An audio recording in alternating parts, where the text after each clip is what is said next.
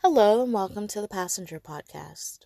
So, this is an interesting episode because I wasn't even planning on doing it, but I think it's important to get it off my mind the minute it arrives. And it may not be as easy, it's easier said than done, but I'm going to try it. I have a hard time existing in spaces with people when I have unresolved issues or concerns or questions. And it's a little bit of confirmation bias because it justifies why I keep to myself, why I tend not to forge really strong connections.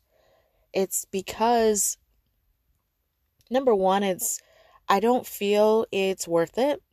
And number two, I I don't feel um I don't like feeling like I have have to play a game. And that's what it feels like whenever it comes to meeting new people or simply being around the people you already know. It feels like a game. And this was spawned, this isn't just um, off the top of my head per se. This this comes from a recent um, message I got from someone who was inviting me um, to their home for the holidays. So, you know, this is, I'm doing this episode in February. And so they're talking about holidays that are in October, November, December, etc., later on in the year. And so while I'm very flattered that they would invite me.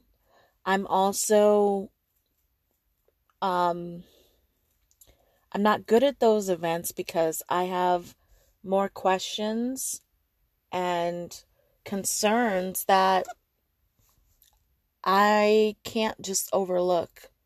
I can't sit and have dinner with somebody.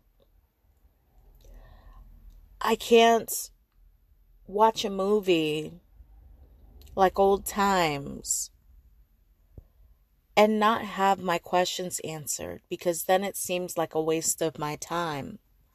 And that's what I would feel like. Another aspect of it is the fact that I don't necessarily trust their judgment. And what I mean by that is so great, they invite me but who else are they inviting is the question. And what what energy do they bring?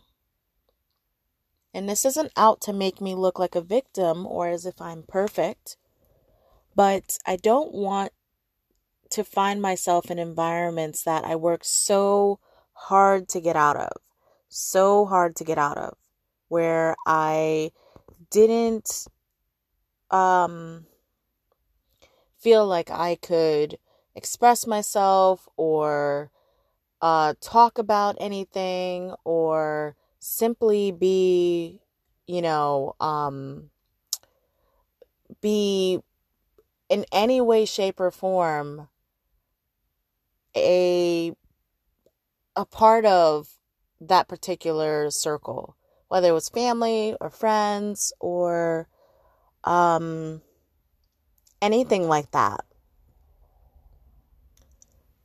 I simply did not feel I could be.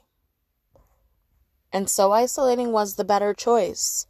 And most of the progress that I've made, there it's definitely been the help of a select few people in my life. But most of the, the progress that I've made has been due to isolation due to cutting people off.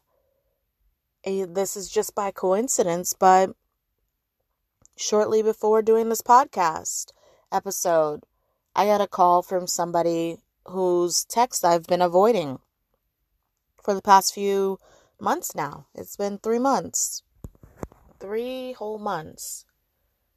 And they finally decided to pick up the phone and call. And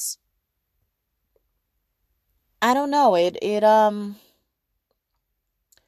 it sticks with me. it sticks with me that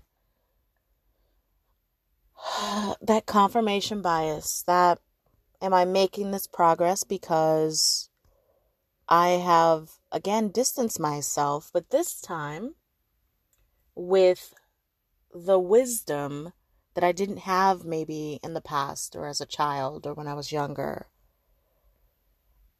It's making me feel as if I'm going down the right path. The only problem is I don't feel good about going down the right path. And that's something that I need to continue to work on. Because I know I'm going to have detractors, especially in group. Uh, still attend group therapy, especially in a situation where um, I'm around people of opposite nature I'm going to get detractors who are going to remind me that that's not life or that's um, a lonely road or that's they're going they're going to be detractors. And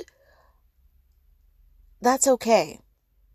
It doesn't mean walking every road alone it just means in a very small circle that i don't necessarily need input from everyone. I don't necessarily need to be involved with everyone, just a select few people. And I'll end this off to say that phrase, a select few people. I'm learning to redefine that as well, that it might not be the people that I think it might be. And that it's okay to recalibrate and change and set boundaries and find the people that meet those standards and respect those boundaries, not just settle for the ones that I happen to be around. So that's all I will say for now. As always, thank you for listening.